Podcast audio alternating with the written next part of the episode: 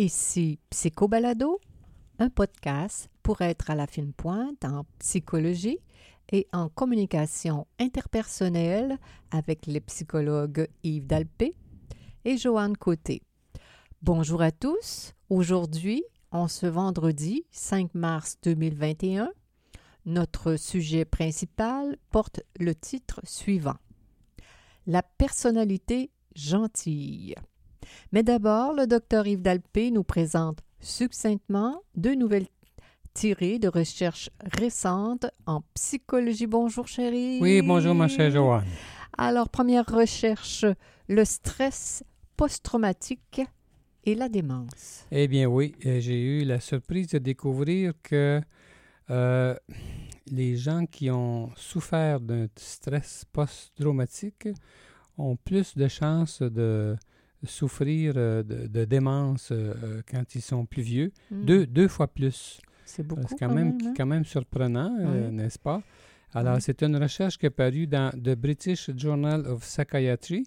Ça a été fait euh, sur quand même pas mal de monde. Euh, 1000, euh, 1 million 693 678 C'est- participants. C'est vraiment plus que 1000, ça, un million. Oui, oui, raison. oui, oui. Et puis, euh, ça a duré euh, aussi longtemps que durant 17 ans. Oh là là. Alors donc, c'est c'est sûrement sérieux. Et les auteurs disent, euh, ben alors, euh, ça vaut la peine de bien traiter euh, les gens qui ont souffert de Le choc post-traumatique, hein? post-traumatique parce que semble-t-il que les Ça fait- conséquences peuvent être graves. Ah, c'est triste, hein? On pense à. au- en tout cas, moi, ce que- je pense, c'est aux soldats avec les chocs post-traumatiques, puis euh, qui ont deux fois plus de. Et tous ceux qui ont vécu des chocs post-traumatiques en dehors de, la- de, de nos soldats, bien sûr. Alors, euh, la deuxième recherche, euh, la maladie mentale et l'incidence de la mortalité due à la COVID. Ah ben, Oui. la recherche commence à sortir. Oui, alors Ah, j'ai- fait, exprès pour ne pas t'en parler avant, Joanne, parce que je savais que ça t'intéresserait. Oui, ça fait longtemps. Euh, depuis que la COVID est commencée, que Oui. euh, on se demande, ben coudonc, où, où sont euh, les experts de la psychoneuroimmunologie? On n'en entend pas parler. Pas du tout. Et j'ai trouvé absolument aucune recherche dans ce sens-là jusqu'à date. Euh, brièvement, on sait que en théorie et en, et en pratique, les recherches le montrent. D'habitude, les gens qui euh, euh, ont des difficultés sur le plan euh, personnel, ceux les gens qui sont stressés, ainsi de suite, ont plus de chances de succomber euh, Aux maladies. au virus. Par exemple, on, sait qu'ils ont plus le rhume, qu'ils vont développer plus euh, les symptômes euh, du, du rhume, de l'influenza. Il y a des recherches très intéressantes Le système immunitaire est, est moins, est, moins. affecté hein. depuis plusieurs années. Et puis, je veux dire, les, excusez, je, je suis trop excité là. Alors, on sait que depuis plusieurs années qu'il y a des recherches qui démontrent Mhm. cela. Et je me demandais où était, où en était, où, où Mhm. ça en était par rapport à la COVID-19. Mhm, Euh, J'en mhm. avais parlé dans un podcast antérieur. Eh bien, euh, voici que euh, dans euh, JAMA, euh, on mentionne une recherche qui a été faite sur euh, 1685 adultes américains qui étaient âgés entre 47 et 83 ans. Ça, ça s'est fait cette année, là, en, en 2020. J'espère que c'est c'est-à-dire- pas fait avant parce qu'on n'avait pas de COVID. Ah, plus précisément, euh, Joanne, entre le 15 février et le 25 avril 2020. Et puis, on les a suivis jusqu'au 27 mai 2020. Et euh, ce qui est quand même euh, intéressant, mais euh, euh, c'est que, justement, les gens qui souffrent de désordres mentaux, je ne sais pas lesquels, Mhm. je sais seulement qu'on utilise l'épithète en anglais Mental Health Disorders, Mhm. donc des désordres, on dirait, au niveau de, de- de- du bien-être euh, psychologique, on pourrait peut-être le dire comme ça. Eh bien, euh, euh, alors, ils, ils, ont, ils avaient deux fois plus de risques de mourir de la COVID. Bon. Oui, alors, euh, donc, on s'est rendu compte que euh, les, les, gens qui avaient, chez les gens qui avaient la COVID, si tu veux, 36 euh, de ceux qui étaient... Euh, il faut, faut, que je m'exprime comme il faut. Là. Ce serait une bonne idée, cher ami. oui, c'est ça. on s'est rendu compte que 36% de ceux qui étaient hospitalisés mm-hmm. sont, sont morts en, dedans de, en moins de deux semaines. Hmm. Ceux qui avaient le, le, désordre mental, euh, par comparaison à ceux qui n'en avaient pas de ce mhm. diagnostic, c'était 15 C'est deux fois plus. Deux fois plus. Puis par contre, pour quatre semaines, Maintenant, on dit que euh, ceux qui n'avaient pas de désordre mental, de diagnostic comme mhm. tel, il y en avait 32% qui euh, mouraient en dedans de quatre semaines, alors que c'était 45 pour ceux qui avaient un diagnostic de désordre mental. Hmm. Donc, on voit là qu'il y a quelque chose qui se passe chose, là. Hein. le système est, moins fort, l'organisme est moins fort dû aux troubles mentaux pour, lesquels ils sont affublés, ces gens-là. Il y a un lien là, mais je n'ai pas plus de détails. Euh, ce qui serait intéressant, ça viendra sûrement euh, avec le temps. Euh, sur la prochaine année, je suis certaine qu'on va avoir des données qui vont nous éclairer. Alors, euh, passons maintenant à notre sujet principal, la personnalité gentille. Oui, alors, Joanne, cette épithète-là, ne provient d'aucun autre auteur. J'ai pris euh, cette euh, initiative et je... Ah, ça vient de toi, ça? Oui, bien, euh, en suivant le modèle de nos deux auteurs... Big Five?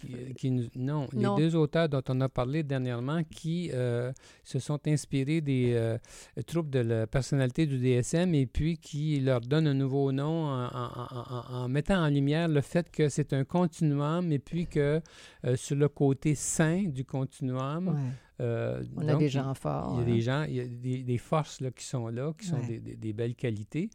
Alors, donc, je me suis inspiré de cette idée-là. Et puis, euh, pour parler de ce qu'on appelle les dépendants, qui sont euh, en fait euh, dans le DSM, le, c'est le manuel de, psychiatrie. Euh, mm-hmm. Alors, quand on parle de personnalité dépendante, eh bien, on parle d'un trouble de personnalité, mm-hmm. mais si on prend cette logique-là de voir ça sur un continuum, mm-hmm. on, peut, on, peut, on peut en voir une, une belle qualité que j'appelle la gentillesse. Parce qu'effectivement, ce qu'on, les gens qui sont dépendants, sont des gens qui sont gentils, gentils en général. Ils mm-hmm. ont des faiblesses, là, mais ils ont aussi cette, euh, cette force-là. Cette force-là qui, est agréable. C'est si agréable d'être avec des gens gentils, euh, euh, et qui sont chaleureux, qui sont intéressés aux autres, qui, qui, qui, aiment les personnes. Oui, alors, bon, pour bien situer nos auditeurs, pour commencer, disons que ce qu'on sait que d'une personne qui souffrent du trouble de la, personnalité dépendante. Mais euh, alors, euh, voici comment ça, on peut le résumer. Quand, euh, quand une personne éprouve un besoin général et excessif d'être prise en charge, ce qui l'amène... Ça, c'est une moins bonne qualité. Oui, ce qui, oui. On, va commencer par le moins bon. Là. Mm-hmm. Ce qui l'amène à adopter un comportement soumis mm-hmm. et collant, et à, et avoir peur des séparations. Ce trouble est diagnostiqué quand la majorité des critères suivants s'appliquent. La personne a beaucoup de difficultés à prendre des décisions euh, courantes sans être rassurée ou conseillée de manière excessive. Oui, parce que eh, eh, prendre l'information, demander l'avis des, des gens qui ont du jugement, c'est un signe d'intelligence, mais le mot excessif fait toute une différence. Exactement. Quand la personne a besoin que d'autres euh, assume ses responsabilités dans la plupart des domaines importants de sa vie. Euh, bon, elle est mal à l'aise aussi d'exprimer un désaccord devant des gens, de peur de perdre leur soutien ou leur mm-hmm. approbation. ces gens-là peuvent nous laisser croire qu'elles sont euh, d'accord avec nous. Moi, j'appelle ça par en avant, mais par en arrière, c'est oui. c'est pas le cas. Je veux dire, ils peuvent avoir un, visage gentil, des bonnes manières, un beau sourire, mais dans leur fort intérieur, euh, elles sont, elles sont pas capables de, de, s'affirmer. Oui, c'est ça le, c'est ça, le mauvais côté. Là. Quand c'est trop. Oui. La personne dépendante a du mal aussi à mettre en œuvre des projets ou même à mener des actions seule parce qu'elle manque de confiance en Mm. son propre jugement ou en ses Mhm. capacités. Mhm. Et puis, elle cherche tellement à obtenir le soutien et l'appui des autres qu'elle va faire volontairement des choses désagréables. Ah bon, des Là. choses ingrates, des tâches ingrates, des tâches que les gens ne veulent pas faire. euh, Mm, elles, vont, euh, elles vont les prendre euh, dans le but de faire partie de la gang et d'avoir des contacts in- interpersonnels, même si les gens, parce que Mm. les estiment peut-être pas, là, les gens qui ont de la misère à prendre euh, des défis, à se mettre en, en action, à assumer leurs responsabilités, leur, euh, Mm. leur, leur talent, parce que c'est des gens qui ont du, du Oui. talent comme les autres. Là. Oh ben, c'est entendu, il n'y a aucun rapport. Mm. Euh, aussi, elle se sent mal à l'aise ou impuissante quand elle est seule parce qu'elle craint d'être incapable de se débrouiller. Mhm. Et elle s'empresse de façon urgente de Mm. remplacer une relation proche qui se termine pour s'assurer Mm. des soins et du soutien dont elle a besoin. C'est- une méconnaissance de ses forces, c'est une méconnaissance de ses compétences. C'est comme si le fort est à l'extérieur euh, de cette personne-là. Elle, elle, est- elle joue le rôle de la faible. Ouais. Et non pas parce que la personne est faible, comme je l'ai dit, objectivement, mais bien parce que euh, elle connaît pas ses compétences. Elle a peur d'être puissante. Elle a peur d'être euh, Mm. en contrôle de sa vie parce que finalement, elle a peut-être peur d'être d'être abandonnée, d'être rejetée. C'est des gens qui sont sens- extrêmement sensibles au rejet. Justement, le dernier critère, c'est qu'elle est préoccupée de manière irréaliste par la crainte d'être laissée toute seule pour s'organiser. Ah, En voilà, plus. voilà, voilà.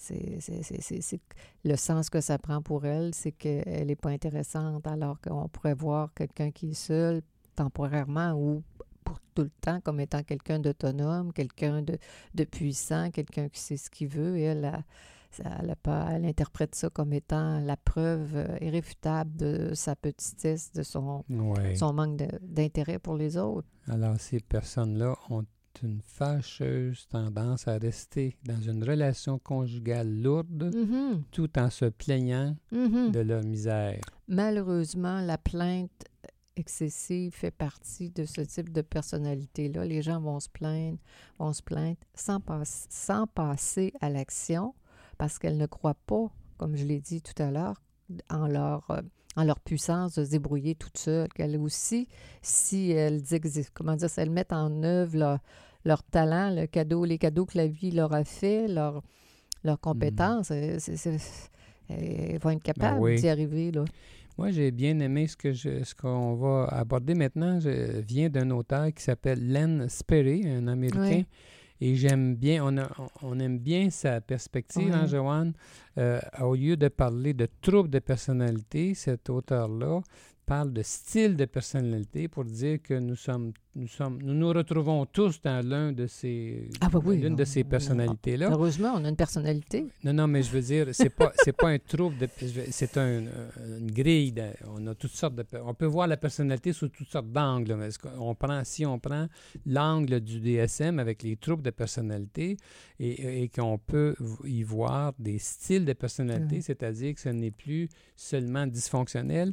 Là, on trouve des choses intéressantes. Par exemple, pour la personne dépendante, euh, c'est des gens qui vont euh, fonctionner tellement mieux que leur dépendance peut transfor- leur, leur dépendance peut se transformer en aspect avantageux. C'est-à-dire que ouais, je m'exprime mal là. Oui, je, C'est- c'est- je pense, je pense que tu as besoin d'explications. On a besoin d'explications. Leurs, leurs, le, côté dysfonctionnel peut se transformer euh, Je comprends. bon, en, en aspect avantageux. Autrement dit, on peut évoluer, on peut partir d'un trouble, euh, dans ce cas-ci, de, de dépendance où on est. Ça me fait penser, euh, ce qui me vient spontanément, la, pers- qu'on- la personne qu'on dit empotée, comme pas débrouillarde, comme. euh, et la personne, elle peut, peut prendre des risques, sortir de sa zone de confort, expérimenter qu'elle a des forces et être une dépendante forte, pour reprendre euh, Oui. un terme. On peut, on peut voir cette affaire-là sous deux angles. En thérapie, si on a affaire à une personne très dépendante, on peut l'amener à devenir justement... C'est euh, sûr. m- euh, euh, mais on peut aussi avoir affaire à une personne qui qu'on appelle gentille, qui ne sera jamais dysfonctionnel. Alors, la, la personne fonctionne à ce niveau-là sans et, et- et c'est correct. Alors, personne qui peut euh, rechercher d'abord la vie des autres, ensuite elle prend ses propres décisions. Euh, elle peut maintenir des rapports harmonieux avec les individus importants euh, dans Mhm. sa vie en étant polie, agréable, délicate. Soucieuse des autres, mais Oui. dans une bonne dose. Oui, exactement. Bien qu'elle respecte l'autorité et qu'elle préfère le rôle de simple membre dans une équipe, elles Mhm. peuvent, euh, la, la personne peut, peut, peut amorcer des tâches de son propre chef et Mhm. les effectuer. Et puis, euh, on va avoir affaire à une personne qui est attentive aux autres et Mhm. qui sait faire plaisir. euh, Mhm. alors, c'est ag- c'est agréable. C'est agréable, des gens comme ça, là, des gens qui, qui ont le souci à la fois de se, comment ça, de se développer euh, personnellement, professionnellement, et qui ont aussi la motivation d'établir un climat de collaboration avec leur père, avec leur Oui. famille, avec euh, les gens, qui- avec la communauté. Puis au lieu de se sacrifier tout le temps, mais ça peut être seulement à l'occasion qu'elle va se sacrifier pour les gens qui comptent le plus pour elle. Et alors, euh, donc elles vont préférer la compagnie d'une ou de plusieurs personnes plutôt que la solitude, mais euh, pourquoi pas? Bien Euh, sûr.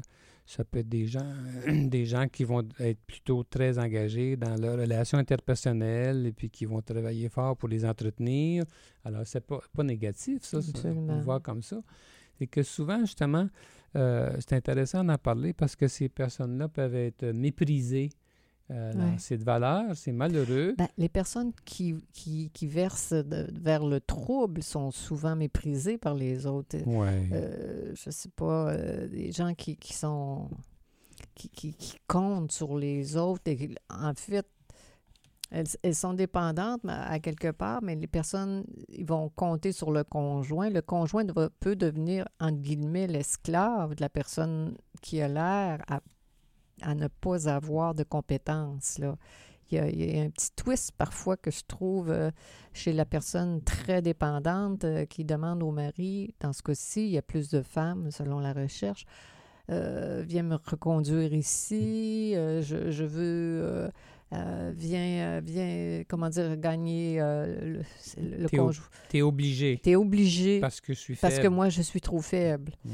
Alors, on, on se demande. euh, on- on- c'est- c'est- il, y a de la- il peut y avoir de la manipulation là-dessus, là, mais tu parlais tout à l'heure du mépris Oui. parce que c'est sûr que C'est le danger. c'est le danger, c'est que ces gens-là peuvent se faire mépriser par leur père, par leur environnement, Mm. parce que les gens peuvent voir ça et euh, ne pas avoir d'admiration saine. Si on se penchait, Joanne, du côté des qualités de ces personnes-là, on peut en dire un petit peu plus. On dit qu'habituellement, euh, c'est des gens optimistes, optimistes. En apparence, oui. Oui, mais plus que ça. Oui. Oui. Si, si c'est pas un, un trouble de personnalité, Si c'est pas un trouble, du oui. côté euh, sain, c'est des gens qui peuvent. Oui, on dit ça. Oui.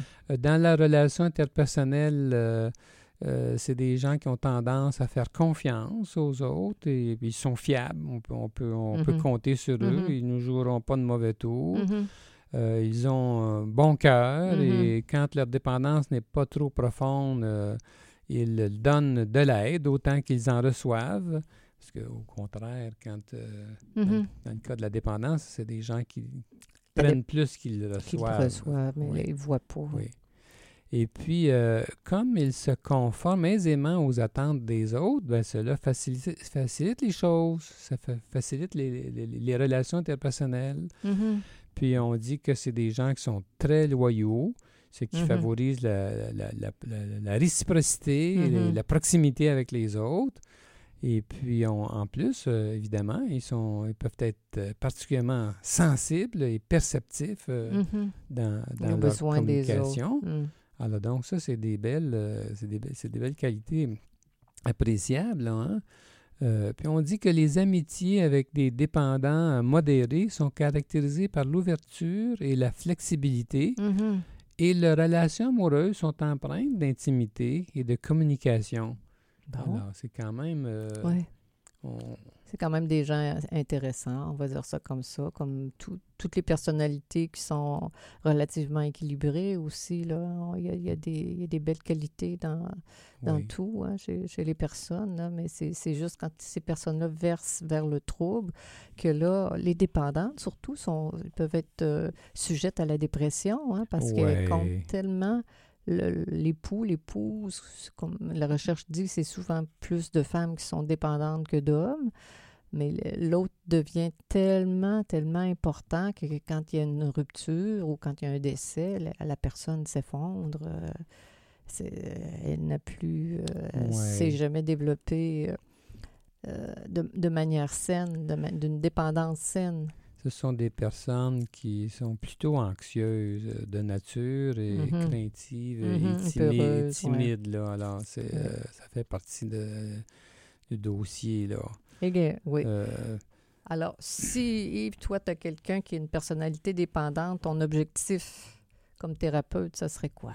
Ben, c'est de l'amener justement à, être, euh, disons, à, dérigidifier ses, ses, ses, mauvais, côtés, ses peurs, et que l'amener à, être avoir plus d'autonomie, plus d'initiative, à s'affirmer. On travaille beaucoup sur l'affirmation de soi, à l'aider à avoir plus d'énergie. Euh, oui, c'est vrai, ça comment aussi. on fait pour avoir de l'énergie? L'énergie, ça, il y a un petit pourcentage. Si on s'en occupe pas, ça ne nous tombe pas du ciel, hein, c'est certain. Oui. C'est des beaux objectifs. C'est des choses à faire pour ça. Alors, on peut parler de ça. On sait aussi que ce sont des personnes qui ne sont pas attirées plus qu'il ne le faut par la recherche de nouvelles expériences, qui tentent plutôt d'éviter les désagréments de la vie. Euh, alors, l'évitement, l'évitement. Mm-hmm. Alors, donc, je vais favoriser beaucoup. Euh, Leur suggérer des, des, nouvelles choses, de ne pas tomber dans le piège, l'évitement, parce qu'ils vont rester euh, vulnérables. Affronter, le, affronter le, ce qu'ils ce qu'ils ont envie d'éviter. Oui. Alors, c'est des gens qui ont besoin comme ça de... Qui ont besoin de support pour euh, les soutenir dans cet élan-là d'être de, plus euh, moins peureux, de se faire la preuve qu'on va les, les admirer, même s'ils sont forts au fond. Oui. En fait, il y a beaucoup de livres de psychologie populaire qui s'adressent à eux. Euh, hein, soyez confiance en vous, euh, savoir dire non, euh, tout ça. Il y a beaucoup, beaucoup de livres populaires qui, c'est ça, au fond, c'est, ça s'adresse aux personnes qui, sont, qui ont tendance à être dans l'ombre d'une certaine manière. Oui. Puis quand on dit que ce sont des gens gentils, ce n'est pas seulement ce n'est pas seulement dans l'intimité euh, avec les amis, ça. Hein. On, dit qu'au travail, ce sont des gens conviaux, mm-hmm. collaborateurs et centrés sur les besoins du groupe. Mm. Alors ça, c'est quand même pas euh, négligeable. C'est tout le contraire du narcissisme. Exactement ça. C'est tout à fait l'inverse mm. du narcissisme. Mm. Alors donc, on, devrait apprécier ces gens-là mm-hmm. si on voit qu'ils ont tendance à s'effacer un peu trop, euh, au lieu de les mépriser, on peut au contraire euh, les encourager à dire ce qu'ils pensent. Euh, alors donc, on a en fait, ce qu'on pourrait dire, c'est qu'on on a, on a avantage à disons, apprécier leur compagnie mm-hmm. euh, tout en favorisant leur, autonomie, leur développement. Absolument. Oui. Alors donc, on, peut toujours voir les choses sous un angle plus... Euh, Constructif. Plus, gentil. Le verre à moitié plein ou à moitié vide. Voilà. Alors donc, euh, Joanne, euh, aujourd'hui c'était Psycho Balado avec les psychologues euh, Joanne Côté et Yves Dalpé. Nous sommes psychologues cliniciens en pratique privée à Québec. Pour plus d'informations sur qui nous sommes, sur nos livres et nos services, consultez notre site web www.dalpecote.com. Alors, euh, c'est le temps de saluer euh, nos auditeurs. Et alors, à bientôt tout le monde. bonne semaine.